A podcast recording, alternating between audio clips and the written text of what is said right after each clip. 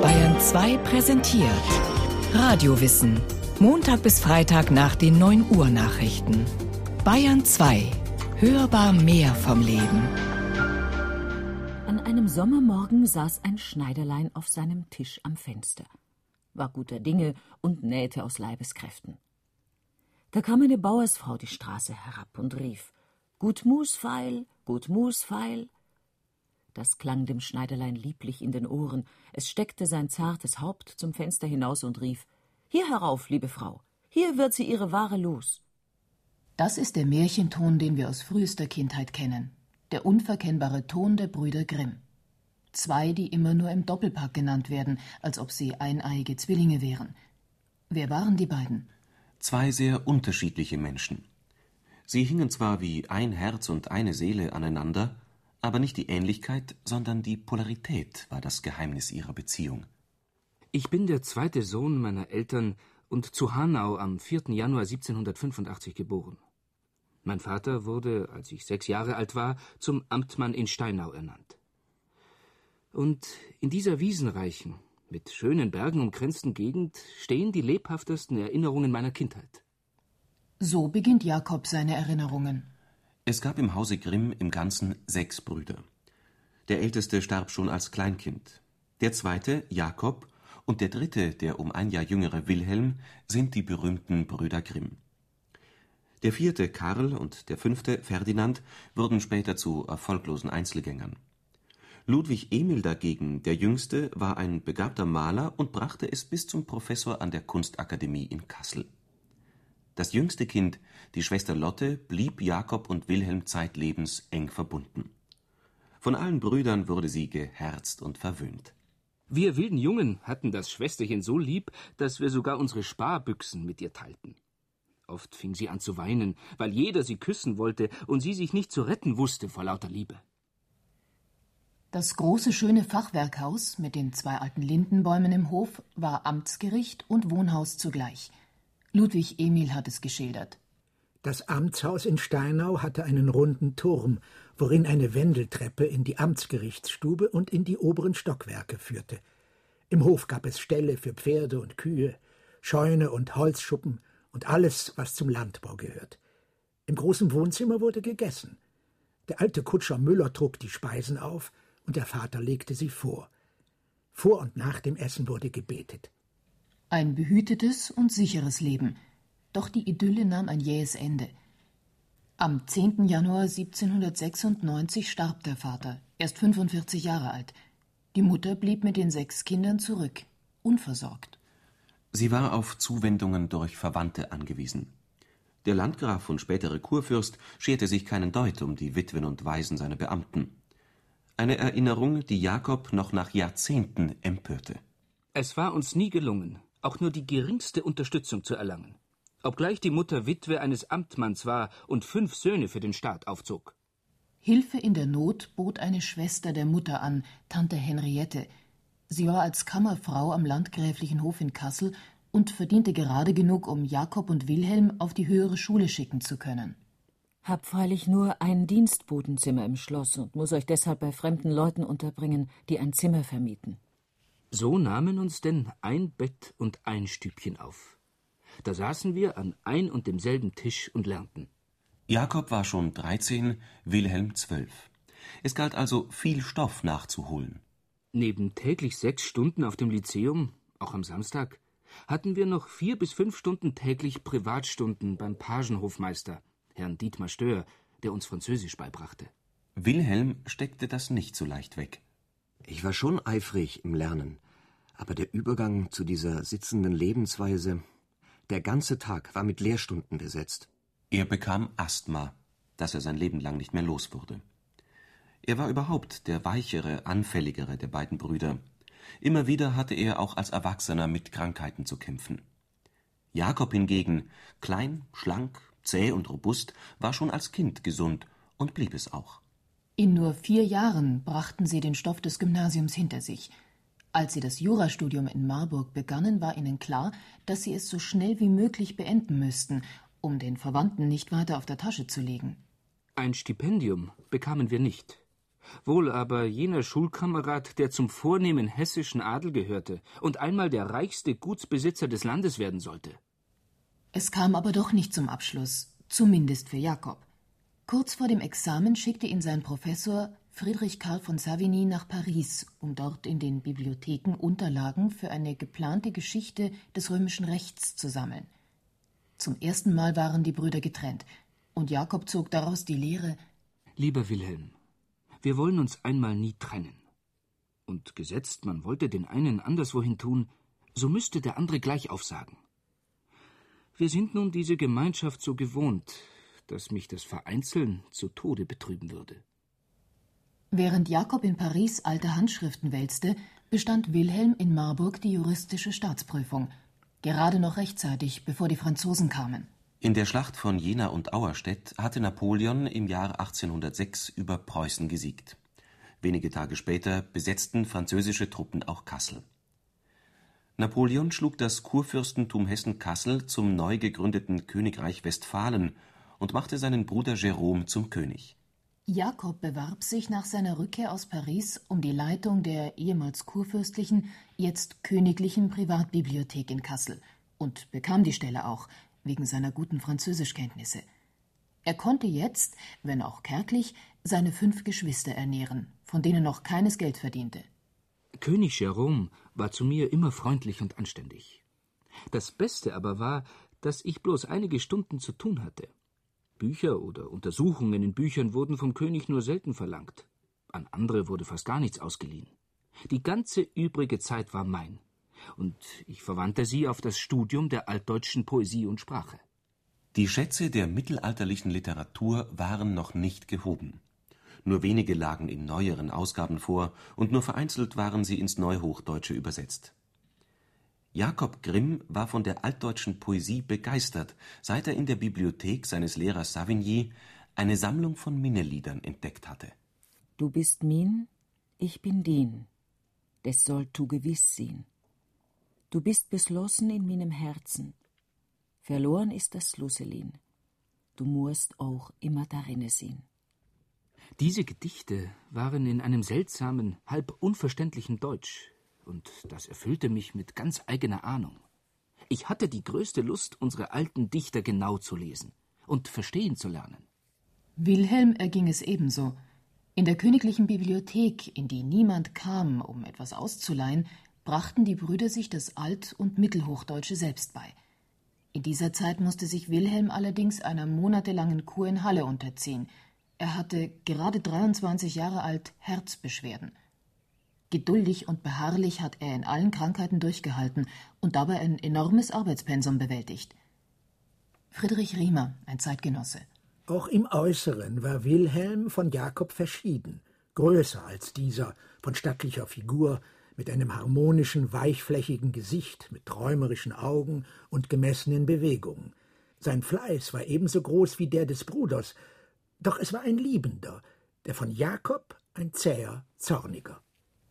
Dieser Fleiß führte dazu, dass die Brüder schon 1811 ihre ersten Bücher herausbrachten. Jakob hatte über den deutschen Meistergesang geschrieben, Wilhelm altdänische Heldenlieder übersetzt. Im Jahr darauf, 1812, erschien die erste Ausgabe der Kinder- und Hausmärchen. Es war vielleicht gerade Zeit, diese Märchen festzuhalten, da diejenigen, die sie bewahren sollen, immer seltener werden. In der Umgebung der Grimms gab es noch einige geübte Erzähler. Ein besonders ergiebiges Märchenhaus war die Sonnenapotheke des Herrn Rudolf Wild in Kassel.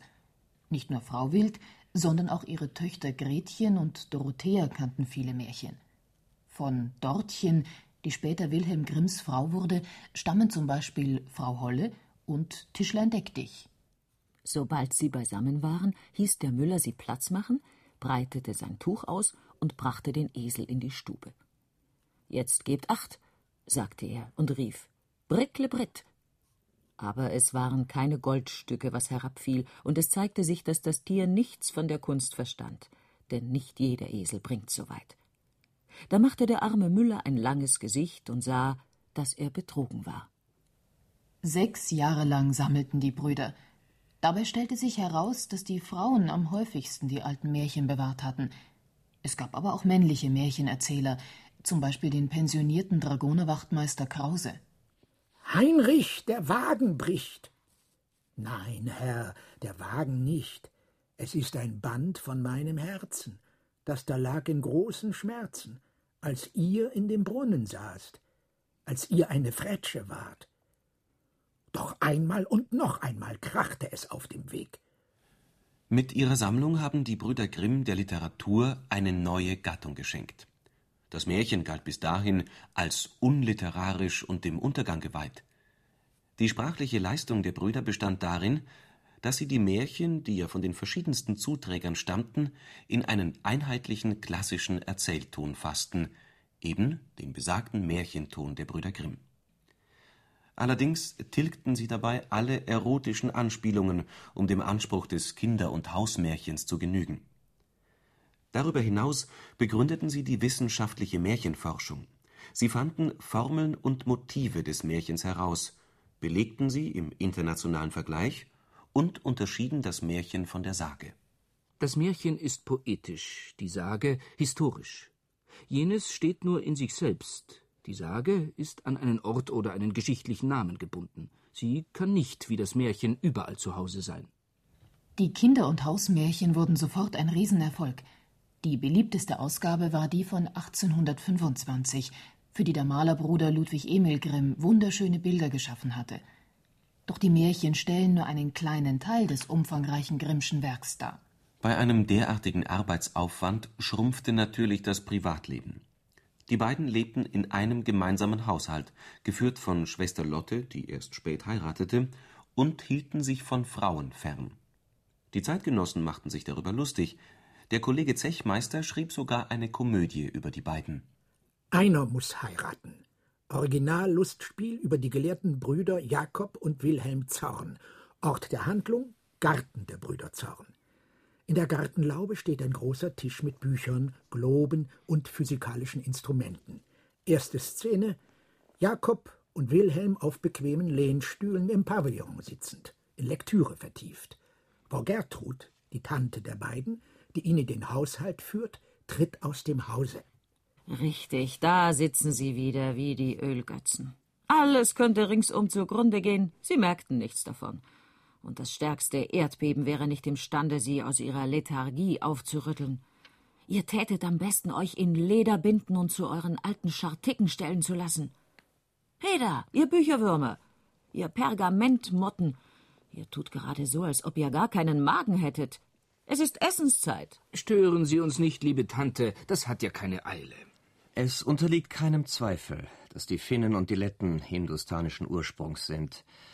Aus der unleugbaren Sprachverwandtschaft der Petschenegen mit diesen Volksstämmen geht also hervor. Ei, Potz, Finnen und Kalmücken, das ist denn doch zu arg.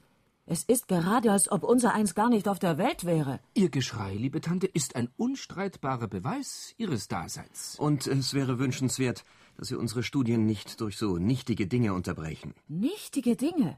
Kaffee, Buttersemmeln, Eier und Schinken. Nichtige Dinge?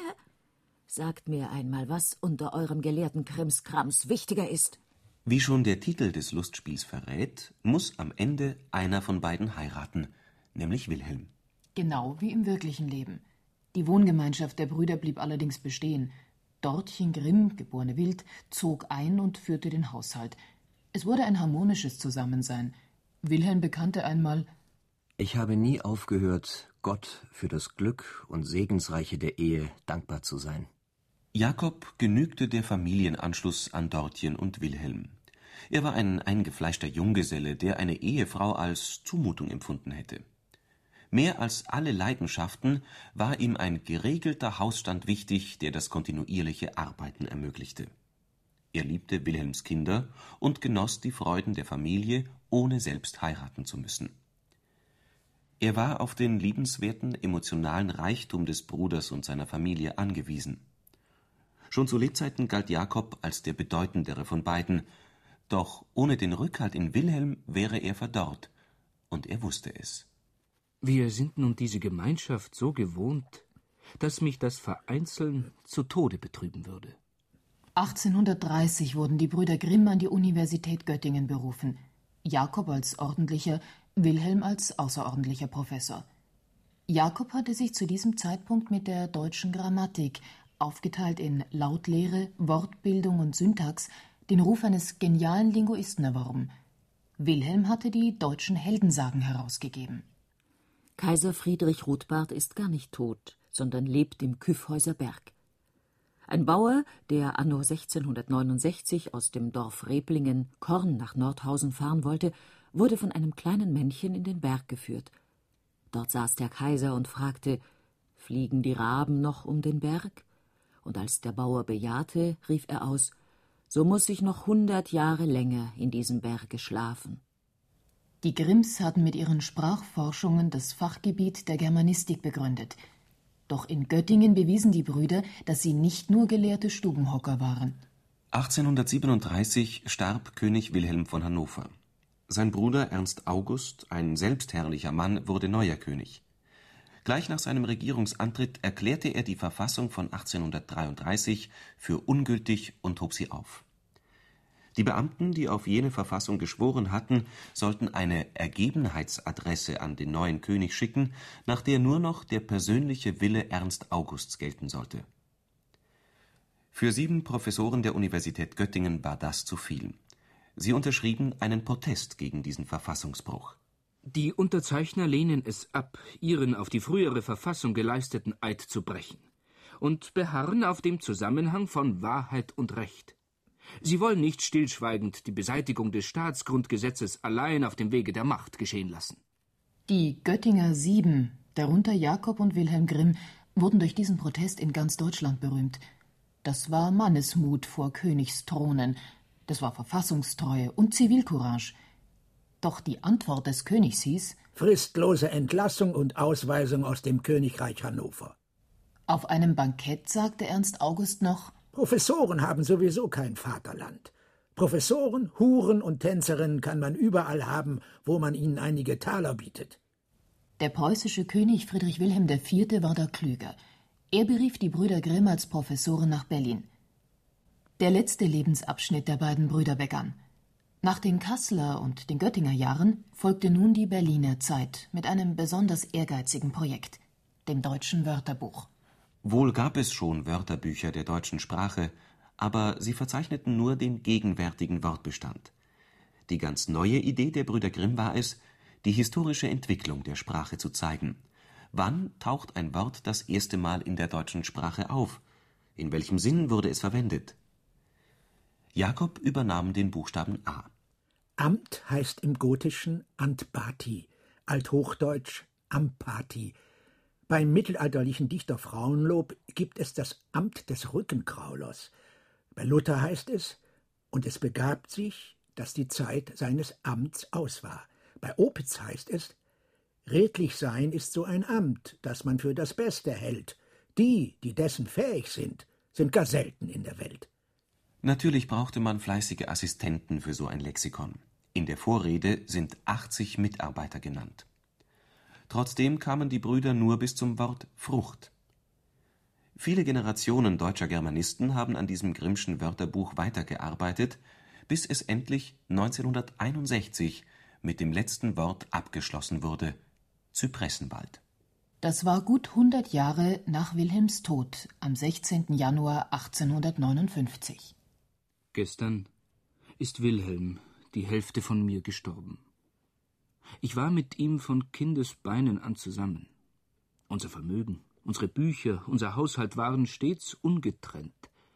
Und was wir unternahmen und zustande brachten, gedieh in stetem Bunde, und man kann den einen nicht ohne den anderen denken. Ich werde ihm über nicht lange nachfolgen und an seiner Seite zu liegen kommen, wie ich ihm im Leben fast immer vereint gewesen bin. Vier Jahre musste Jakob noch ohne seinen geliebten Bruder weiterleben. Dann wurde er an seine Seite gelegt.